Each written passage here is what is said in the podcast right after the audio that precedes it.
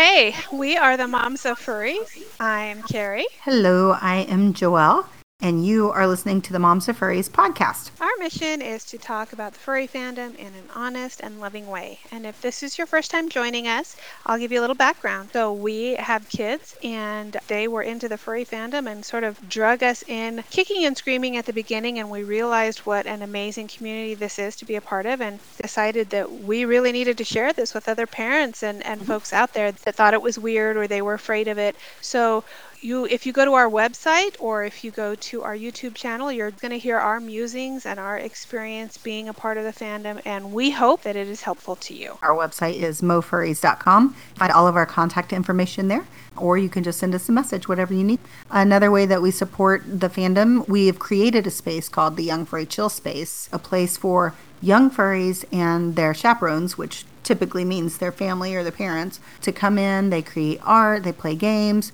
they just take a break from the convention, whatever, meet other young furries. Parents can get a break as well. So that is what we do. We're also very active on, well, we're very active on Twitter. we have a presence in social media that is evolving. We're on social media with the social medias.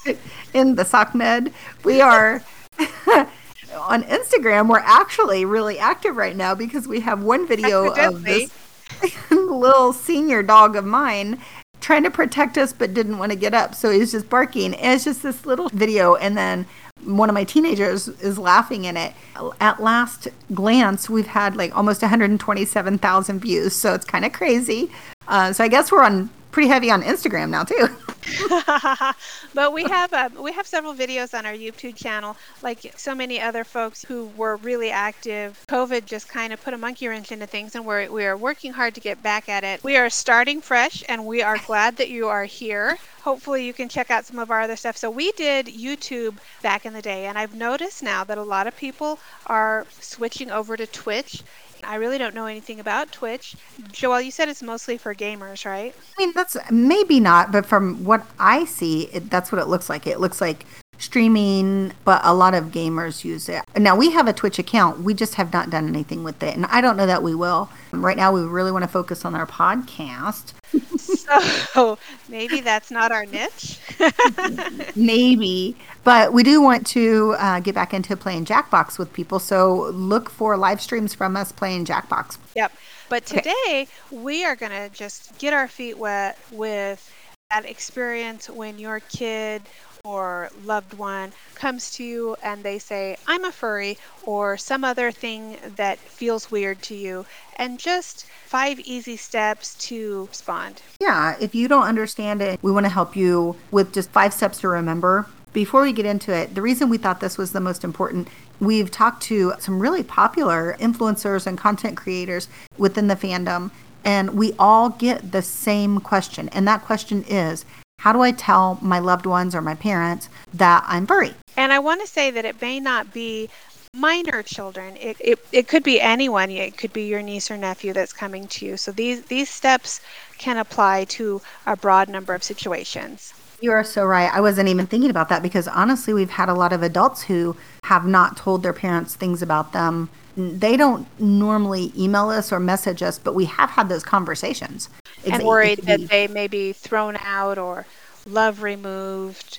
Love removed i think or just disappointment or anything. I mean there are it's just the whole gamut of negative emotions. And that may um, sound crazy that for me to say love removed in relation to i'm a furry and maybe you don't respond well but that sometimes is the message received. Yes and we only know this because we're being told by people. Number one listen without reacting. And this is a hard, hard, hard one. Yeah. Uh, sometimes people will come to us and they will say a thing that immediately gets our guard up, or it'll trigger us, or it'll remind us of a situation, and we will immediately shut down and say, Nope, this isn't good. Well, you're rolling your eyes, or you're looking away, or you like unconsciously shaking your head. Those are all visible reactions. You interrupting them. It's a reaction that can cause them to, to really shut down and not feel safe talking to you. So we would encourage you to listen to the best of your ability without reacting. Let them get it out. They've probably practiced this a couple times in their head. They maybe wrote it down, yeah. yeah, before they came to you. So let them get it out. Exactly. And then once they've said their piece, take a breath and then ask questions. Take a beat, you know, think before you react is, is really what we're saying in the first one. And then the second thing is just ask questions and not accusing questions, but questions in the manner of what interests you about the, the furry fandom. Let's focus on the fandom since that's what we really know the most about, but it could cross a broad range of subjects. So you could say, what is it about the fandom that that draws you in? or you know what videos do you watch? Who do you follow? Those kinds of things. Real questions not accusatory. Just start asking questions. Let your kid tell you why they're in the fandom. And it's important to ask them why the fandom what is it about the fandom?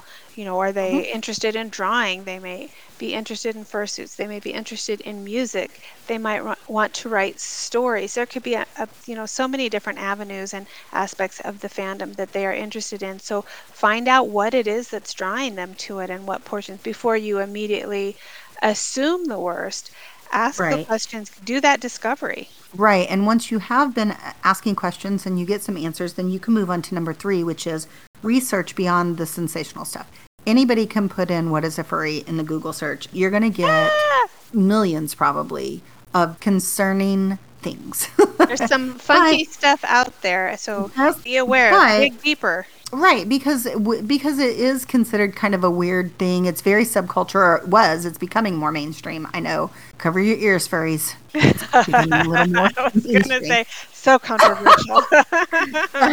so it's easy to put out sensational stories. There have been a lot of made up stories, and you know it is a large group of people. So there are some people who maybe aren't great, and like those are always In any other walk of life. In any other walk of life, the difference is though when the fandom as a whole learns of behavior, what is considered poor behavior, it's pretty well known that a Twitter fire goes down and everybody's called out. Most furries don't want that kind of thing in the fandom. So. And I, I really appreciate that aspect of I the uh, the call out and cancel culture within the fandom. Like funny business is just not tolerated. I, I I get where people are like cancel culture is just it's too quick to be on a trigger and kind of thing. But I love when people tell us what's going on with a certain person, especially if we have mistakenly followed them or if they are one of our followers, because we want to make sure that we're curating our feed to show things uh, and people who we want to interact with. So, and on that note, so with researching beyond the sensational stuff, there right. are websites that have great information. I would recommend Fur Science. Joelle, I'm sure you know others. I would, dare I say, recommend mofurries.com or the Moms of Furries YouTube channel because they're okay. but, you know, we have done a lot of work in making it so that you are learning gently and, and it's honest information and it comes from from research and love and us interacting with the furry fandom Oh, yeah. If you go back into our earlier videos, we basically recorded as we were learning. So there's a lot of information there. And ask your kids who they are watching on YouTube and watch those channels separately or with them or some of both and make sure it's something that you feel comfortable with. And uh, that's a great way to do research. Exactly. And then on to number four once you have some information, be honest with your kids. Like, I saw this, I don't really get it. Can you explain it to me? Or sometimes I, you're just not going to get it. But be honest with your kids. Kids can read a lie from a mile away, but be supportive. You know, it's okay to say, I don't understand why you're into it, but I'm, you know, I'd be down to take you to a convention or whatever. Or it, or it still feels kind of weird to me. I did see a video that said some people were doing something inappropriate during a convention at a hotel. I don't want to see that. So if you right. if you are seeing things, be honest about that while maintaining your, your support. You found out that your your kid wants a fursuit. Maybe you're like, I still don't get it. I still don't understand it but maybe we could go to the fabric store and find some fur and start putting some things together. There are ways to be honest but also supportive. I feel like that moves right into number five becoming involved at a level that's comfortable for everybody involved. Absolutely. So we're not suggesting at all that if your young furry comes to you and they say, I'm really interested in the fandom, that you say, hey, you know what? There's a convention next weekend. Let's go. It's a lot Yeah. and it can be overwhelming. We would never suggest that you jump all in like that at the start, unless that's your thing. That's the only way, right? It's not the only way to be involved. Absolutely not. So, watching videos with your kid, listening to podcasts with your kid, or asking them questions, asking to see the art that they're, creating that is related to the fandom. Watch tutorials from Matrix and learn how to make a set of paws and work with your kid if that's something that you're into. Like there are a lot of things to do, but your kid may not even want you to be involved. So maybe just being there to talk to. I mean, it's honestly. I mean, we were lucky. Our kids were super excited about us venturing into and developing the Moms of Furries. But your kids might not really want you involved in it. So maybe the level is once in a while you poke in your head in and say, "Hey, has Pokari put out any new videos? Do you want to sit down and watch anything?" Like maybe that's it. Mm. At least it opens up a line of communication. Yes, absolutely. And even though we are very active within the fandom, I think it's important to set those boundaries and be open while you're doing it. So we still think it's important that you are doing it at a level that works for all. So Yeah, and with that being said, though, we have seen parents who the weekend of a convention is the only time that they have like that one-on-one time with their kids. So they are all in. Absolutely. They're doing everything together. They're going to the panels, going out to eat. If you are considering, or if you consider in the future, taking your kid to a convention for uh, a furry convention without even shamelessly plugging us, I would advise you to try to get to a convention where we are hosting our Young Furry Chill Space. And the reason is we've been doing it for five years and we receive so much positive feedback because it's like a, a nice base for parents, especially for a first time. So definitely first time if you can get to a convention where the Young Furry Chill Space is being hosted by us, we would love to meet you.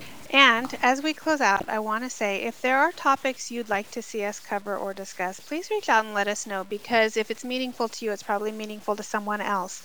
And some of the things we're looking at talking about in future podcast episodes are terms to be aware of so that you will understand when you hear maybe some different language or different words and sounds your, your kid might be saying, and also maybe what to expect that first time you go to a convention. It can be really overwhelming, and we kind of break it down into little bits so that it's easy to digest. Yes, especially if you go to a larger con, just registration alone can be overwhelming. So we can help with that. We hope that you enjoyed this podcast and that we hope that at least got you thinking a little bit more about the fandom. And we welcome you to reach out and hope that you'll listen in the future. Have a great day.